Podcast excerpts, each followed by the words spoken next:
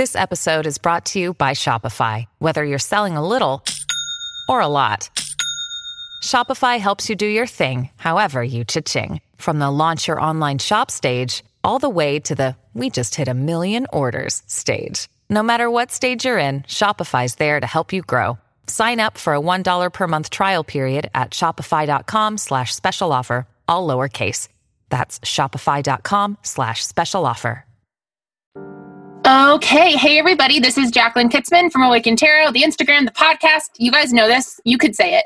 Um, my guest today is someone I've been so excited to have on um, for like weeks, and I just could not get my shit together due to the pandemic. But okay, you guys are all going to know her too. Her name is Sarah Corbett. Sarah, can you say hi? Hi. So good to be here.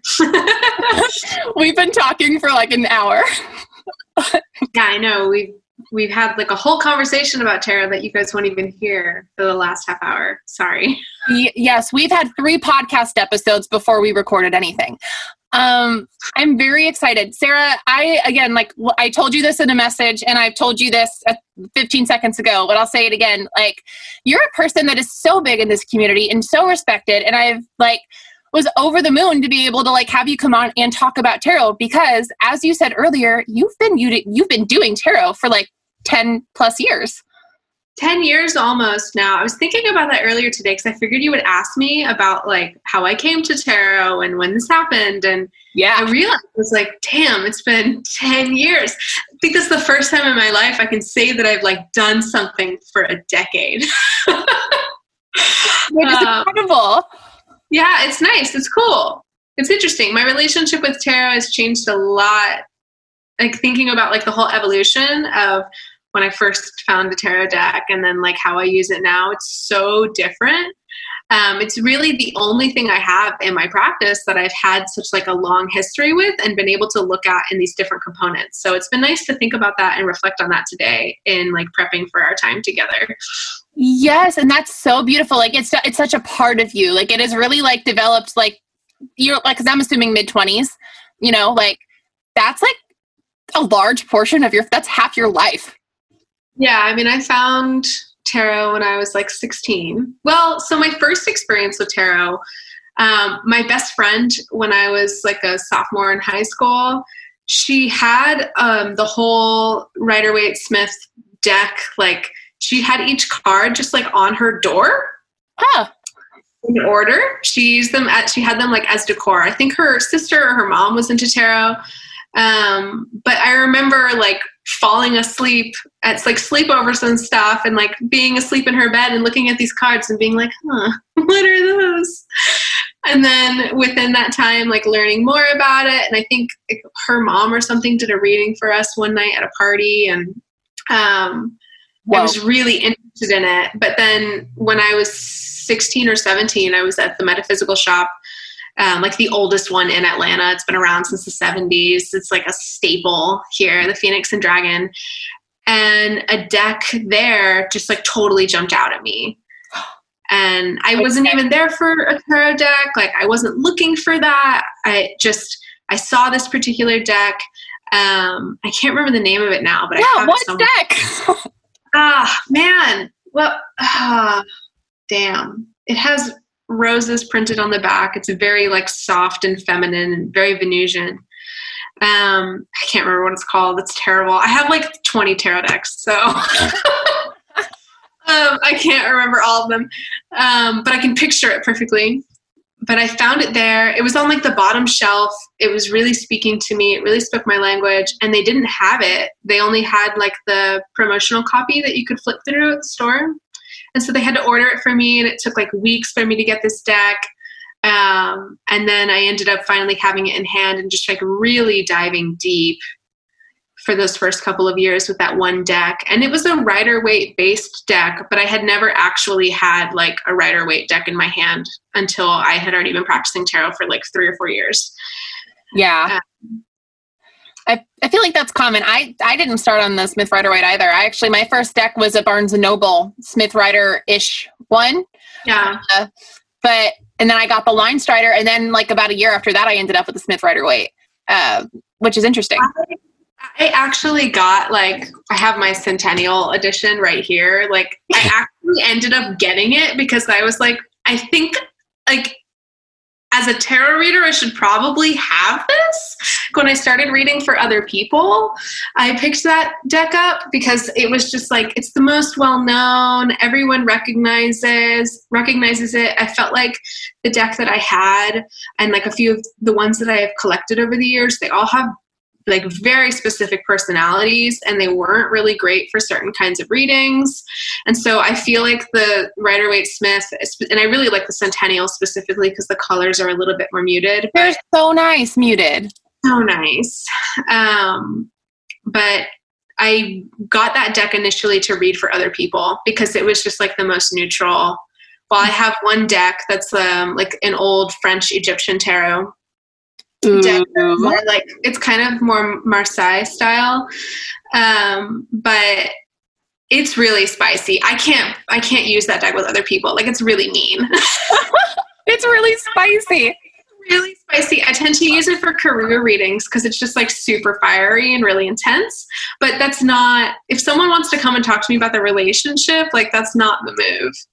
yeah. Oh my god. I I have a deck that I use specifically for when like I need information handed to me in a really soft way, and I use the Considerate Cat Tarot for that. I like, love that deck.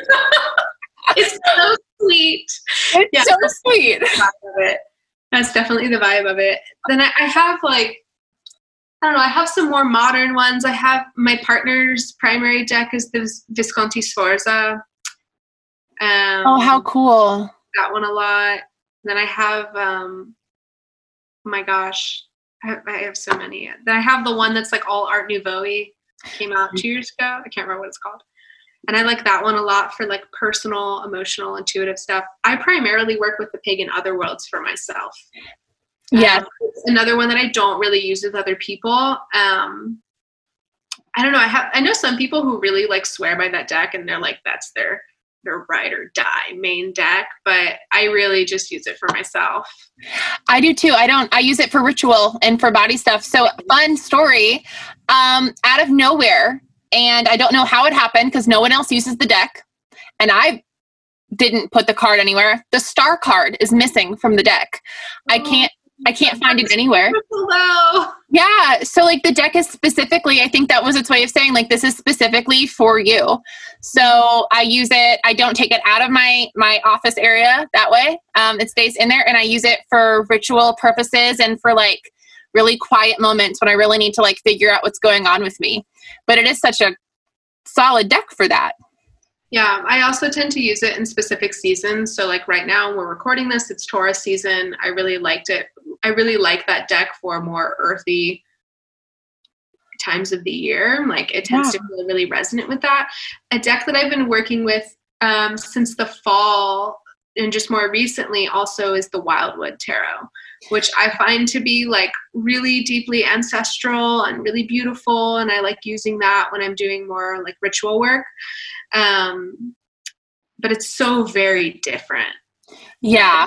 The regular a normal tarot deck so i've found that like that's still a deck that i'm having to learn it, i can't really like extrapolate traditional definitions and understandings to that particular deck so mm-hmm. it's one that i'm having a lot of fun with um, but again one i would only really use for myself yeah but it's fun like that. I, I have a deck like that. It's the the uh, Carnival at the End of the World tarot, mm, and yeah. it's so um it's so bizarre. But I there's something about it that I love, like that part of my brain that just doesn't function. You know, because a, a lot of intuitives like we have a part of our brain that doesn't like function in society very well, um, and it fits so well with that part of my brain. It's like, oh, you're going to set this man on fire. I totally understand what that means. I don't know what it is about that deck, but I just love it. it's great. I've never worked with it, but I know a few people who really, really love it. It's just very interesting, and I love. I love that. Um, I'm not like I have a lot of decks, but I only buy them if I feel like I need to. And a lot of times I feel like I need to because I give them to other people. Like somebody comes in and I'm like, oh my God, like this deck has been waiting for you. But I have like five decks, like that I use for myself yeah. um, that I'm very passionate about. And Carnival at the End of the World is one of those decks. which is so weird. Sarah, do you want to pull a card? See what we're going to talk about today? Yes. Oh, so excited. So I'll pull a card, and this is going to be our whole conversation. I'm always like really nervous. I'm going to do like 52 card, 78 card pickup on something in here. Okay. Our card is. Hey, Seven of Pentacles. I was just writing about you. How you, you doing? totally just talking about the Seven of Pentacles. Sarah, this is your episode. Yeah, it's like this morning I woke up and I saw this beautiful piece of art that it was like the painting of Circe with the bowl of water, like pouring water out. And I was like, hmm, yes. And then I saw this like other painting of a woman by the sea, like casting her arms out to the ocean. And I was like, wow, I'm in a really Queen of Cups mood. And then like an hour later, I pulled the Queen of Cups. And now I've been working with the Seven of Pentacles for the last like three hours, beating my head up against a wall. Now we're going to talk about it. Here it comes. I, I swear to, to to source like every time I do these and like I pull a card like it is so applicable to the person pulling it and then it becomes applicable to me because I have been pulling this card in regards to like again fertility stuff just like yeah. Waiting. Um, kind of the vibe of the card right? We see a gardener standing there. Yeah. Hmm what's going on here? Yeah you know like and i there's a there is a deck and it's actually it's the Motherpeace which has a lot of issues but the yeah. specific picture that they have for this card is always really stuck with me and it is a pregnant woman so or person i shouldn't say woman. It is a pregnant person um, sitting next to a vine full of very ripe watermelons. And for whatever reason, and again, like this deck is super problematic, but that one picture has always really stuck with me in the way that I interpret this card of just kind of like, you have these things you know are coming because it's very obviously like you are pregnant or you have watermelons, but it's not quite time to carry that and pick it up or share it.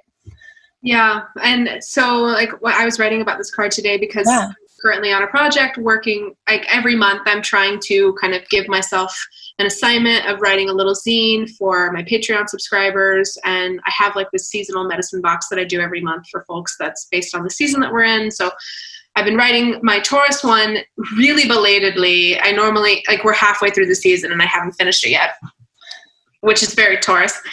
Um, but I've been reflecting on the cards that are assigned to Taurus, and this particular one, the Seven of Pentacles, corresponds to Saturn in Taurus. Um, but you know, Taurus as a fixed earth sign, and we see in this card this guy looking down at a garden. Like me being someone who works with plants and who is a gardener, when I really think about this card, I really feel um, kind of that sense of when you've we see this a lot in this time of year in the garden. Like the seedlings have already taken off, things are going well. You're kind of on this precipice of like the plant almost being there ready to bear fruit, but at any moment it could just die. Like you have no idea really, like you're just in this very in between space of is all this work I've put forward actually going to bear fruit or is this going to fail? Uh yeah, it is. It is such a um it is such that it's very similar to I think kind of like 9 of cups energy in that way of kind of like these are the things that you want to happen, right? These are the things you want to grow and develop. Now you have to trust that these things are capable of doing it. Yeah. out of your control at that point. And that's exactly what I was writing about today and talking about like the astrological correspondences of Saturn being this like majorly constrictive planet uh, who's a traditional malefic planet. And one of the things that's kind of annoying about this card in terms of what it makes us face is like we there's things outside of our control that we are now being like we're under the pressure of and that's really obnoxious it makes us want to like not we, we tend to be impatient. We want to grab the fruit before it's truly ripe.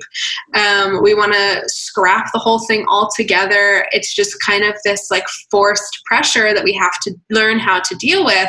And that really seems like part of the evolutionary potential of this particular card, of it being like just that kind of in between space and teaching us like you have to just trust the process. Yeah.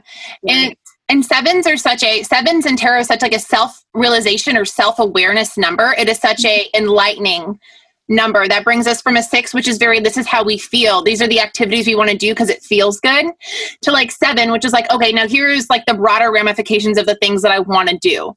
So you know, in the seven of Pentacles, we're kind of in this place where we've done everything we can. We have tilled, we've mm-hmm. watered, we have weeded. Now we're now we've done everything. So what happens next? Just gotta stand there and look at your plants. You just gotta stand there. But you also, like you said, Taurus is a fixed sign. So it's not just enough to like have done everything you need to do and then walk away. You have to do everything that needs to be done and then you have to fucking stay there. Yeah. And like be there for what happens. Yeah. And part of the like negative side of this card is major fear of failure. And so like I today I've been writing about this the five, six, and seven of pentacles. And I find like in doing that process, um, as compared to last month where I was writing about the Aries cards, which are you know the two three and four of wands which are very much like okay this is like a clear path forward the mm-hmm. five six and seven feels very different in the suite of pentacles. Like it's mm-hmm. very much oh i'm scared that i'm not going to have enough. And then oh wait i actually have to give to receive. And then it's like okay but wait but what if i fail? Yeah. It is it's, it's almost like you're like a yo-yo going up like the the five of pentacles is really really hard especially like for so pentacles really deals with like community and body and health primarily before yeah finances and money. But like when i pull that card as a human with chronic illness i'm like motherfucker. Like it's about to it's about to be a thing. Um and it's really you know like it's so easy to go to like the panic of it and then into the six where it's like okay like i have to be willing to like say what i need or say like mm-hmm. what i need help with. Or you know if somebody else in this is in a position like this know how to help them and yeah. then to the seven where now it's kind of like okay like i've taken care of myself i've gotten through like the contractive part of things and now i just have to trust that because i've worked so hard to manage my pain it's going to like go away. I was going to say alleviate. yeah, it's a really interesting evolutionary process through the deck. And then again, like in the eight, it's still kind of like just kind of plodding along here. I don't know. The pentacles, I guess, being more concerned with our material world and physical form, it's going to inherently be a little bit more like slow and steady mm-hmm. rather than um, like I feel like the cups have a much. I don't know. I'm I'm very much a water body. I'm very much ruled by the water element, so yeah. I tend to relate more with the cups. But I feel like it's like much more of a clear, flowing process. Yeah, only because it's the water element. While like plodding along in this earth aspect of the pentacles is really just kind of like okay and now the next step we yes barely moved any yes and like sarah i agree i am a very i my chart is ruled by water i'm a very watery human um i only have like i don't have any earth in my chart besides a generational planet and i get very like in the pentacle suit like i'm very um i also have bdd which i think is interesting so like i'm very disconnected from my body in general um, and how I interact with the physical world. I'm very in tune with who I am inside and how I feel and what I think and what's brought me to those things and what makes me feel alive internally. Externally, when you put me in the real world and I have to figure out what's happening, I'm a mess. I don't have any fucking idea. And so the suit shows up for me in that way. Very, very much of the time.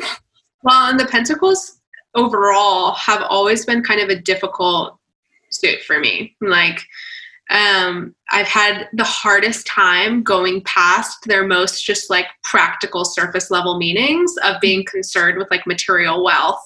Um, you know, like it's easy to look at the Six of Pentacles and be like, or this even the Seven, and just be like, oh, okay, I need to like give away money, or I need to focus on like I'm going to reap what I sowed, and whatever yeah. mistakes I made, I'll learn from them, and this is the cycle of life and sometimes the garden dies sometimes it bears fruit like I can see just that like base level meaning. Yeah. But it's always been so difficult for me to really connect to this evolutionary process because it's so concerned with like taking any spark of life and molding it and shaping it and compressing it like a dime like coal to a mm-hmm. diamond and creating a physical form and that's just like not how i relate to the world Mm-mm. Well, no, because you work with the world very intuitively. So your work with with the earth, with plants, it's very intuitively let. Like, yes, like obviously, like you've done a ton of research, but your love of that stems from you know that watery part of you, and so Yeah. it is kind of this weird state of being like, oh no, like there are rules in the like that's my problem. Like there are rules in the physical world. There are no rules in the water and fire and swords, but there are way too many rules in yeah physicality in the material. And I think that's another, we were talking about the Hierophant earlier, you know, when we did our two podcast episodes secretly. Uh, we were talking about people struggle with the Hierophant. And I feel like that really fits. Like it is so difficult to like function within the realms of like the laws of the world. Well it's this weird card right that's Mhm. ruled i mean it's ruled by taurus which is fixed earth. But the whole thing with the hierophant is that it's like his whole mo is taking down the crazy mysteries of the universe and like bringing them down and grounding them into physical form. So it's not this idea of just like oh you're just like stuck in the earth and you're grounded and you're rooted. It's like oh wait no actually I need to understand these hidden mysteries. I need to understand my inner truth. I need to actually live that to ground it down. It's Yeah. so it's not just like baseline plain living on the earth thing. It's this connection between the higher and the lower worlds and finding the fusion of that and distilling that knowledge into wisdom so that it can be lived as your experience. Yes, it's like fossils and leaves and like rings and trees. And it's like that emperor, like we think of like the emperor too as being very like rigid and not moving because of the emperor. But it, like the emperor, the reason they have survived is because they are so willing to flex with what's needed. And the Hierophant is that same kind of way. Like it has taken what we learned in the emperor, the card before it, and been like, okay, so like this is how you stay. So now let me show you how to do it. Well, and if we think about those two cards, also like for with every king, if we look at like ancient civilizations, and specifically what I'm thinking about is like the Celts, because that's part of my own ancestry. Yes. Each leader had their druid. Each emperor had their hierophant. Yeah. We had the person who made the decisions for the betterment of their people and who cared for their people like children and like really really wanted to bring goodness and abundance into their life the emperor. And then we had the hierophant who was the keeper of the wisdom and like making like sharing these traditions and distilling all of this information and keeping that alive for the people as well. And i think they really really go hand, like they go hand in hand. Every card of the tarot is going to be related to one another. Yeah. um, but those two cards in particular, like we were talking about before we actually started recording, they seem to be the two that people have the most issues with. yeah. Um, and I know that's not like directly related to our Seven of Pentacles, but It is. um, it it kind of is part of the evolutionary process of the Pentacles. Is one like being practical and creating things in a physical way and experiencing life in a physical form. Um, but it's also this practice of like letting go and not being so rigid and learning what it means to be grounded but not like a boulder who's buried 10 feet deep. Hmm Like you have to be willing to erode or bend or flex. And you know, like this has come up so often. I sometimes I look at the Seven of Pentacles in regards to like an evol- like in the pen- pseudo Pentacles in general, but the evolutionary process, and that has been a lot on my line, like my mind lately, as I watch what is in real time survival of the fittest happen in the mm-hmm. protests happening across the United States about reopening. It's Yeah. interesting. It's horrible, but also it's interesting because there are some of us as a species, because we are animals, that just don't understand how to stay alive. and Yeah. it's i mean and it's our, like uh, our emperors haven't been very helpful they they have not It- but like it's just it is sir it is evol- we are watching evolution happen with people actively choosing to not do what it takes to keep them as animals safe. We're we're watching kind of like this old way, this old patriarchy, this old way of being kind of fade out. And we are all kind of in a seven of pentacles situation in our homes. Like, how's this shit gonna go down? Yeah, who's gonna die? like, and I mean, I hate that that's like, okay, so saying that sounds like we don't have compassion. Sorry.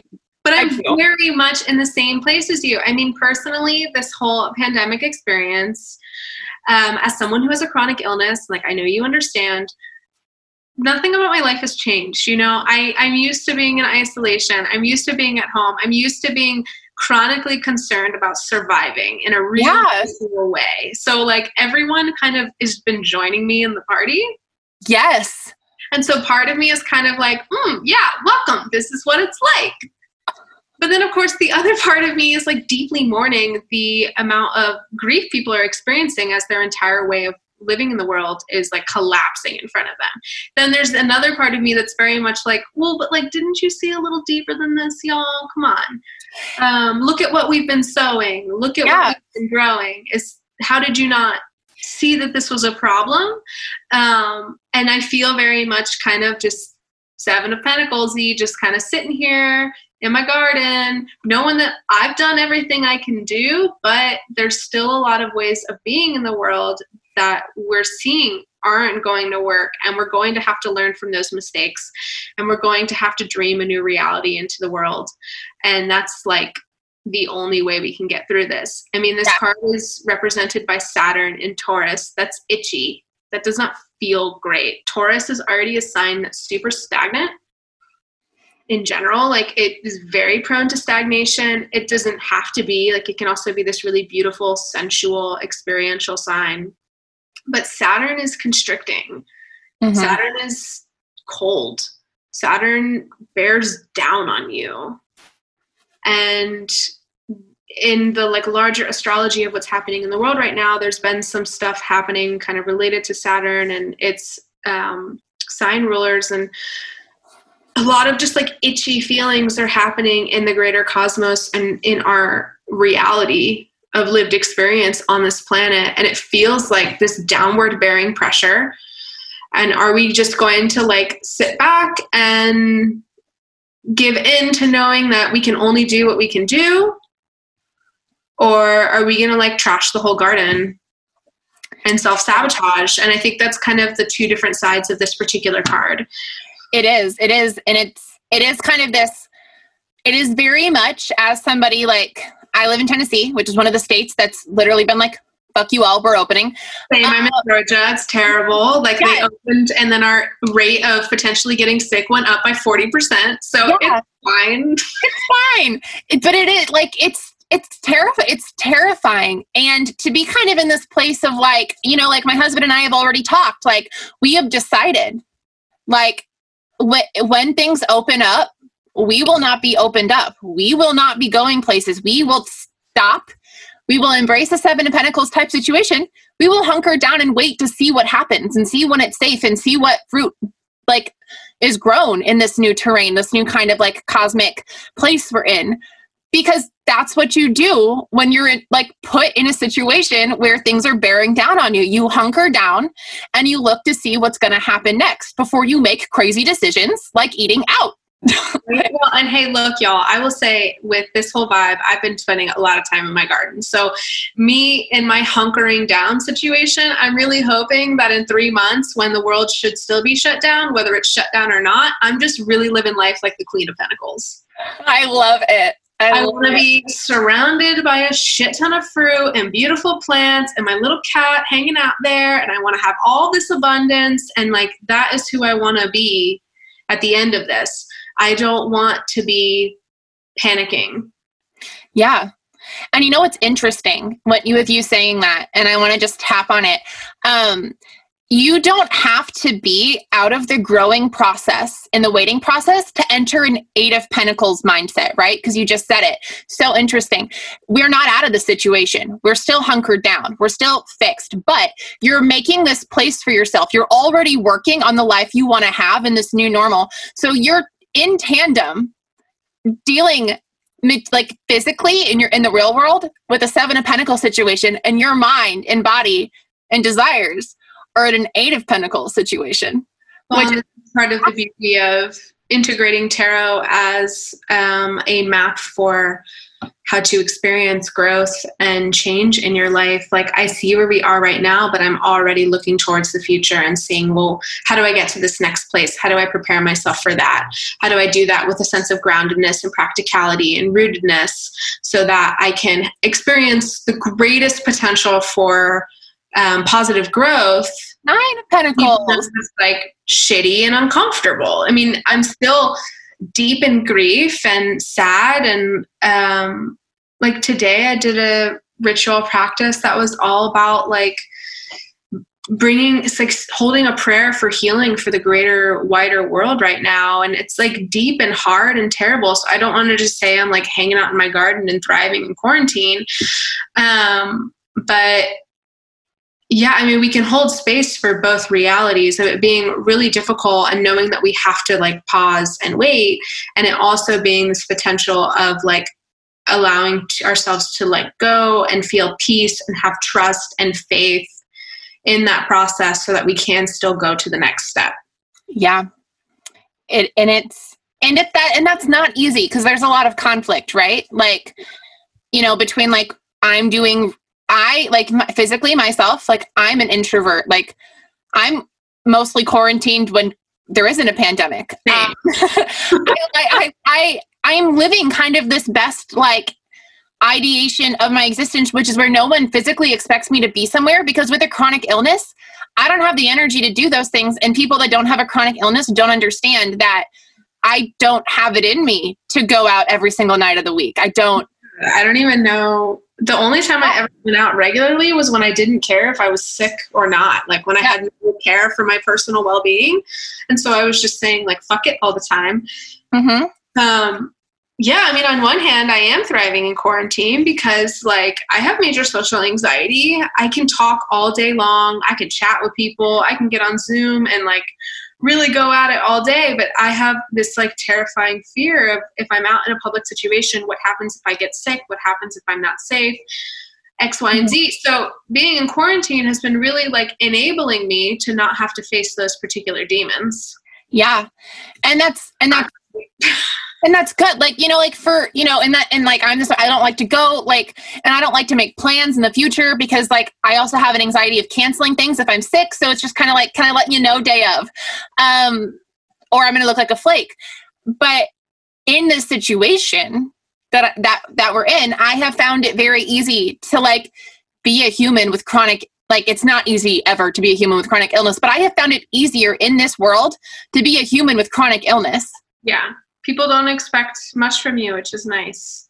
I hope that this, I don't know, I hope that from this, I hope many things, but in relation to what we're talking about now, like I hope that people can hold space for our reality in addition to the wider reality of this world. Yeah.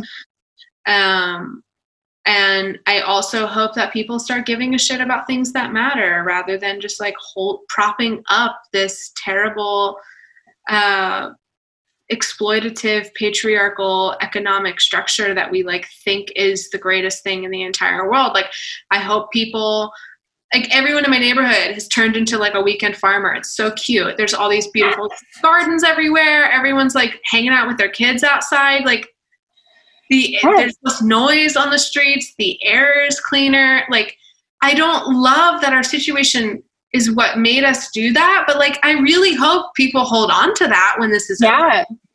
yes, I I have loved going on walks and being outside and sitting with my husband and like growing flowers like in our yard or there's like a huge field of wildflowers like less than a mile from our house we walk to and we just go like we have the time to sit in there now because we're not like where are we going for breakfast and where are we going to go later you know like we have found the joy of working with and going to a field of wildflowers instead of the French restaurant in East Nash, you know what I mean? Which is not there because tornado.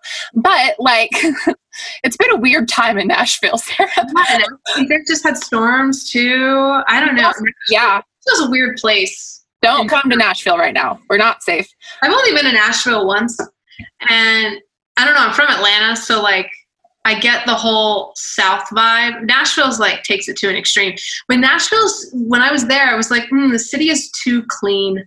Like it doesn't have any grunginess to it. It doesn't You gotta have go to East. To. You gotta go to East Nashville, or what was East Nashville. East Nashville is where all of the. Nashvillians go. Um, that's where like all of your like hipster, pagan, liberal, like Broadway is tourists. Yeah, Broadway's terrible. East Nashville's cool, Yeah. but still, it's not Atlanta. No, I love Atlanta. I have uh Yeah. I've been in, I've been through Atlanta several times, and um, next time I, we drive through, I'll have to hit you up and be like, "Where are you? Can I sit in your garden?" two miles from city center, Wow! but I still have you know half an acre of green space. It's great. Listen, your yard is gorgeous. Like I just look at it, and like here's the thing: I rent, so I don't have control of my yard. But someday, like the dream is to live somewhere outside of an HOA's view and a landlord's view. Until we had this house, I lived under an HOA, and I lived in a condo, and I still gardened on my patio, and it was Right. like constant getting yelled at and having people fight with me, and like me doing. I remember like I would do rituals on my patio, and I have this like little cast iron cauldron, and my na- I'd be like burning things in my little cauldron on my patio, and all my neighbors would just be like, "What the fuck?" I love it. Dude, listen, like when Gabe and I moved in this house, the first thing that went up was our entire like mantle place altar, like including the cauldron we put in our fireplace, and we had a huge open window, and we didn't have a curtain yet, and people like we had to get like a huge curtain because people were very concerned about the pagans that had moved in and gabe and i were like we're very normal we're not but we're very nice You both look like the most normal, like not like you're not. No one would look at you and be like, "She's a witch."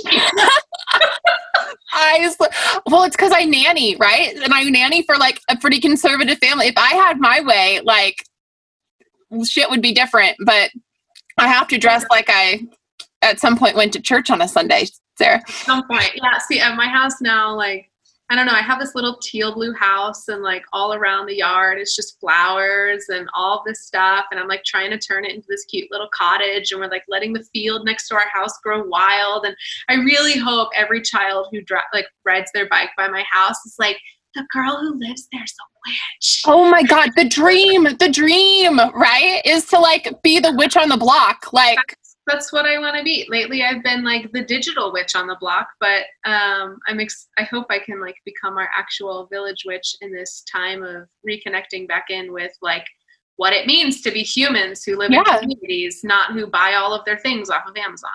Yes, and also like I feel like this is like this whole conversation is the lighter like side of Seven of Pentacles too, which I think is really interesting. Like, how do we like? How are we presenting? How are we growing? How are we wanting to be? Like, I just um, I love it. Can I tell you what you've taught me today? Oh yes. I love to do this at the end of my at the end of the the um, episodes. I like to tell people what they've taught me. So I have to tell you, I did not know that Saturn corresponded with the Seven of Pentacles, Five of Pentacles, and the Eight of Pentacles, But Um, so in the Hierophant. So Saturn in Taurus corresponds to the Seven of Pentacles. The Six of Pentacles is ruled by the Moon in Taurus, Okay, and the Five is Mercury in Taurus. so Taurus. Yes. I- Did not know that. You And as you've talked about it, and just like the bearing down and like how it's very serious and relates to the Hierophant in Taurus season, I swear to God, this card that I have been again because like I'm trying to have a fucking kid. Um, this card that I've been pulling and been like, what is it like? It makes so much more sense to me. Um, in regards to like the weight of it and the seriousness of it and the fixedness of it. I had not correlated specifically the Seven of Pentacles with Taurus energy, but you saying that, like, even though Taurus is an earth sign, right? Like, even with that, like, it's not like it just like that connection hadn't happened in my brain. Yeah. Well, But it's a fertile sign. It's ruled by Venus. But if you're consistently having a Seven of Pentacles kind of vibe, I mean, Saturn's like constricting and cold and barren and malefic. And mhm. bring a Venus practice into your life. If Yeah. you're needing to free yourself from that, like really soak into the bask in the lushness and sensuality of this side of growing a garden. and Yeah. Creating a fertile soil for life to literally grow. Um, and I think that can be like part of the remedial quality of this Yeah. ener- this kind of energy and card. It, and it's so important, especially like, and I think most people that follow me are like, they know I have endometriosis and uh, interstitial cystitis. So I have just this whole like conglomeration of shit happening in my reproductive organs. Um, and my whole, every woman in my family has had a hysterectomy by 32, um, both sides of the family. So I'm kind of like, I'm 26. I'm in this battle of like, if I want kids being able to have them within the next five-ish years. Um, Hope for you though. Endometriosis, I mean, as a clinical herbalist who works with people who have endometriosis, there's so like there's so many good sides of this that you can experience as well. yes, and I'm so hopeful because also every woman in my family has procreated. So I'm very like Really. yeah.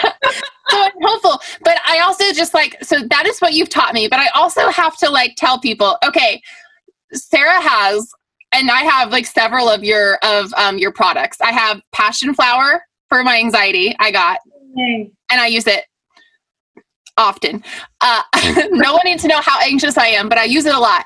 Um, and actually, like I have found that I love it more than like Rescue Remedy. Like I, I have found that like it works faster and better than Rescue Remedy, which is what I had been using up till then. I have your toner, which has saved my skin. Yay. I need to make more of that, actually. I love it. I cannot recommend this toner enough. And I use this little ginger clary sage warming balm you have mm-hmm. when I have like really bad endo days. And I fucking love it. And so does my husband. He loves the smell of it so much, he steals it from me. I have to like shake him down for that for that balm. So I just have to like tell people like having Sarah on is like a really like fun and big deal because like this you're like a person whose profession what you do with like clinical herbalism is something that like not only do I think is badass but it's also something that I have benefited from in the in regards to herbal medicine. Good. I'm so glad to hear that the stuff that you've gotten from our shop has helped. And um, I don't know if you've tried our moon cycle tincture or not, but I I've tried but every time I go it's sold out which means that it's Oh. like, really good. there's some now. But I know you're trying to conceive, so it would be contraindicated for you. um, I am. yeah, I mean, creating our products has been a joy. And I used to actually create a lot of our products kind of revolving around archetypes in the tarot. And it's something I might revisit more in the future. Um, lately, I've just been kind of playing with seasonal medicine and like the passion flower you know that's a plant that's native to our bioregion you can probably find it around nashville it grows everywhere here um, it's a plant that i really love to work with and i'm really trying to just kind of let curiosity flow and um, see what medicines want to be made in this time. But of course, I have my clinical practice as well and like see people directly for their concerns and get them herbs that are specific to them. And then we talk about like, I don't know, I've been thinking about my clinical practice lately because first and foremost, I came to doing the work I do in the world like as a tarot reader. I started Rowan and Sage as a tarot reader and then like i started doing more herbal work and then i started a product line and then i started seeing people and i also have a background in yoga education and Yeah. um, like i was a yoga teacher for years and i have a bachelor's of science in psychology and i have like post grad education in all these different areas. And then i also have like a ritual practice and a witchcraft practice. And so like the things that i talk about in my clinical sessions like we'll talk about actual herbs then we'll talk about cultivating a intuitive practice with tarot or meditation or movement. And it's like i need to find a better way of describing what i do because it's really so many things depending on the person that i'm working with and like how witchy they are You're you're just kind of like Mother Earth over here. You're like you're doing all of the Gaia things. Ah, i really want to like my ultimate dream for my life that's becoming more real to me as i you know I, I passed the threshold i'm 26 now i'm getting closer to 30 so like the dream i have for my life is very different than when i first started my business and i was like 23 um, I want to be like an old crone who has 50 acres of land and like a couple of little yurts, and women our age like live there and like work on my land with me, and I teach them just how to like live their lives in a connected way. Sign me up for yeah, right? Like that's what I would would have wanted when I was 20, you know? Yeah. And so kind of the direction I've been going with my work and what I've been thinking about has really been like what are the core pillars that people need to have into place? And some of that could be like i mean the main one is they need to know how to trust themselves and that's ultimately how i use tarot. Um, so that's really like the one tool that i bring in there and then it's like well they need to learn how to be at home in their bodies. And then we're talking about movement and healing trauma and like psycho spiritual stuff. And then they need to learn how to relate to the outside world and like all these different things that um, is really encompassed in the way that I see the world. But now I'm really trying to figure out how to make that more of a practice because I don't want to like I don't read tarot for other people anymore as a profession mm-hmm. um, because that didn't seem to be just it for me. Yeah. I don't want to just see people clinically as an herbalist because that's not the whole thing. Like there's so much more to being human on the earth. And like being a human who's relating to the past, present, and future. So I'm really like in this also Seven of Pentacles moment of being in an in between, kind of like, mm, I've been growing something, but what kind of fruit is it going to bear? Yeah. Uh, I don't really know yet. I love that connection. It's all, oh my God, Tara. It's so great. You were like, I'm getting there. I loved yeah. it. It's, I mean, listen, um, just like the vision you have just sounds like something that like we all so at this time like desperately need and like learning how to work with the earth is going to be something that more and more i i don't think you have to be a psychic to know this more and more is going to become necessary yeah. like not going to get less necessary i mean people know like if we look at history gardening in particular has come and go in times of um, lack versus times of abundance. And like whenever there's been a major historical event that happened like if we look at world war one and two people yeah. start planting victory gardens and that's not an isolated incident. Like that has been going on for thousands of years when humans feel a sense of terror and a sense of um, concern around our basic needs being met which is what we're experiencing with this pandemic like yeah. while overall um, I think there's a lot more to the pandemic than just an illness. Like, I think this is much more about seeing societal structures collapse. Yeah. Versus a physical illness. Like, I think that's the thing that's more jarring about it. But that whole experience is making us question how all of our needs are being met.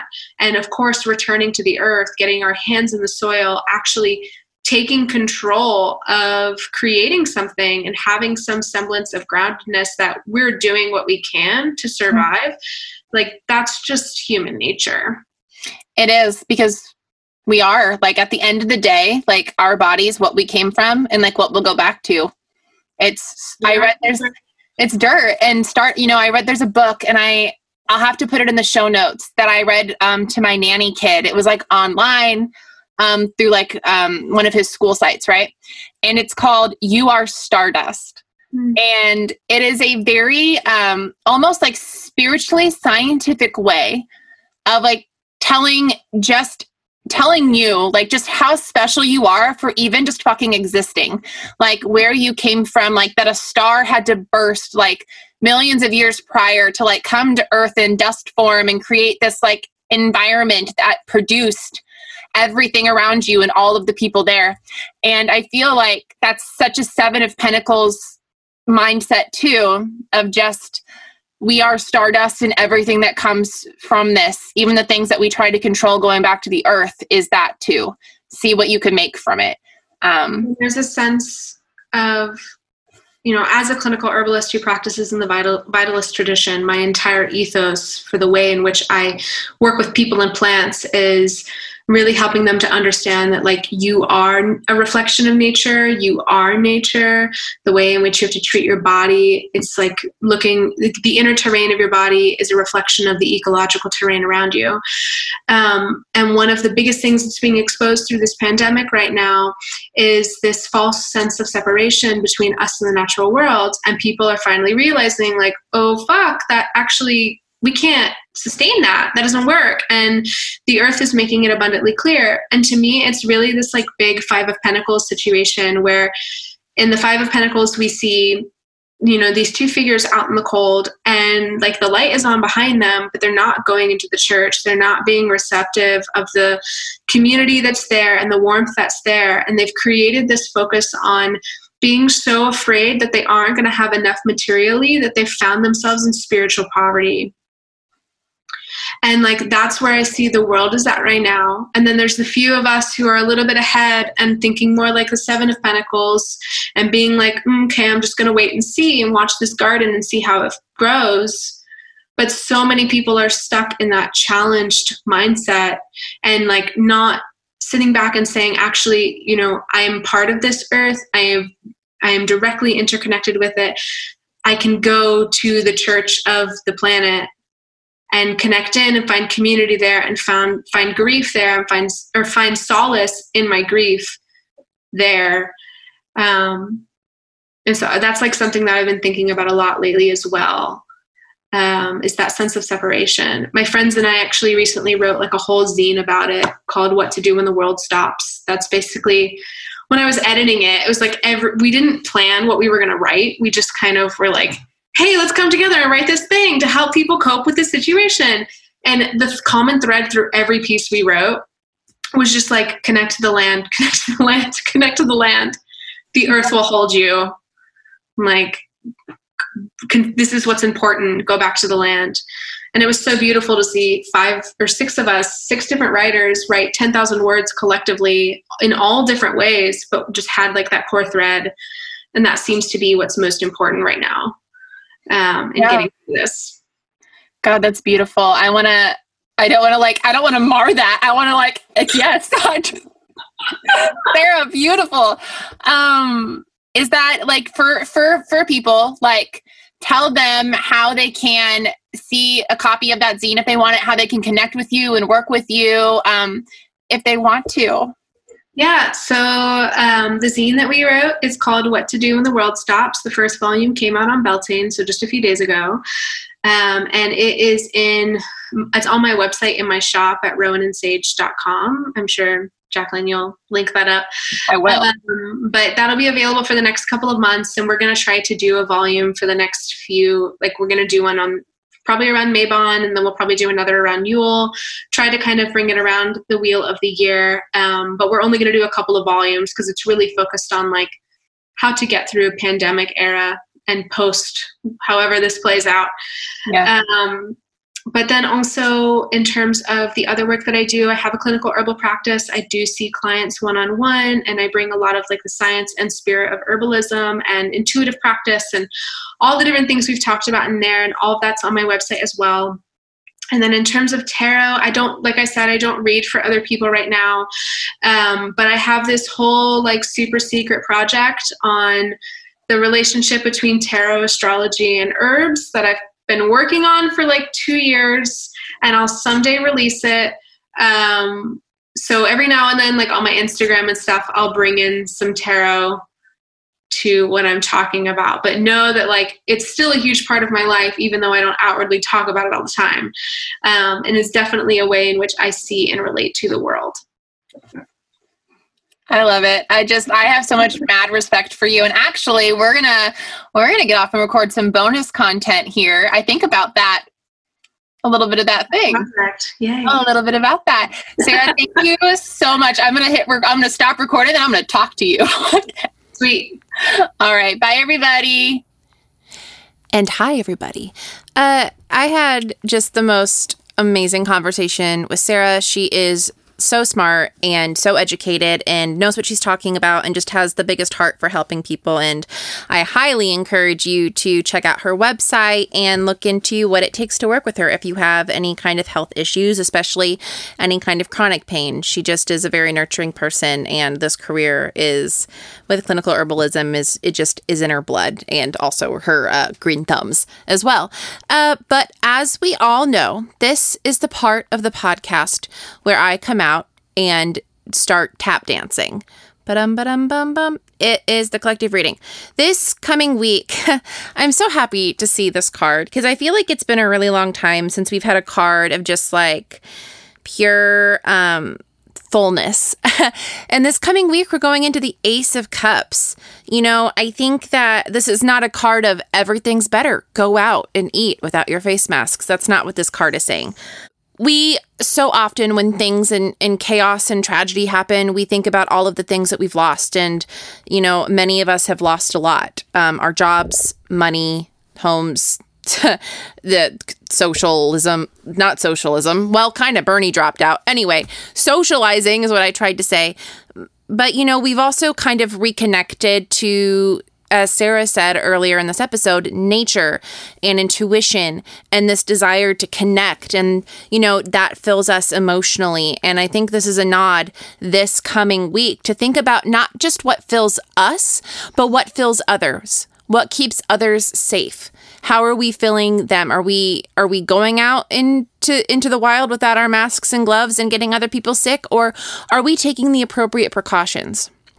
Are we filling others by being there for them and talking to them and sending them love or are we just kind of shit talking? You know all of these things encourage it's basically we're being encouraged to not just keep our cups full but to help others and be there to help fill their cups as well. Um, because at the end of the day to stay alive we have to be there for each other. We have to stay alive but we have to keep others alive as well. You know whether that be literally or figuratively um, and emotionally all of those things uh, uh, we're at the end now. Uh, Big thanks to Sarah for being on. You can find all of her information in the show notes. Big thank you to Gabriel, who y'all don't know this, but right now we are staring um, at the program that we use to do this podcast. It's upside down um, because my husband had to update his computer, and the whole program literally um, was like reloaded in like puzzle pieces to his computer and this champion of a bald man figured out how to get this podcast out um, for you all um, tomorrow. So big thank you to gabriel who is our editor and our producer and who made the theme song. All i do is talk. And i don't even do that very well sometimes. Uh, so big thank you to gabriel and uh, I guess like rate, review, subscribe, all of those things really help get the podcast out there. Thank you to everybody who has said such kind things this last week about the podcast. This podcast is my baby while I'm trying to have a baby. And I'm just so thankful that it resonates with some of you and that you love it. And I assume it'll just keep going on because I'm quarantined and there's nothing else to do but talk to people about tarot. Uh, thank you all so much, and I'll see you next week. Bum, bum, bum, bum, bum.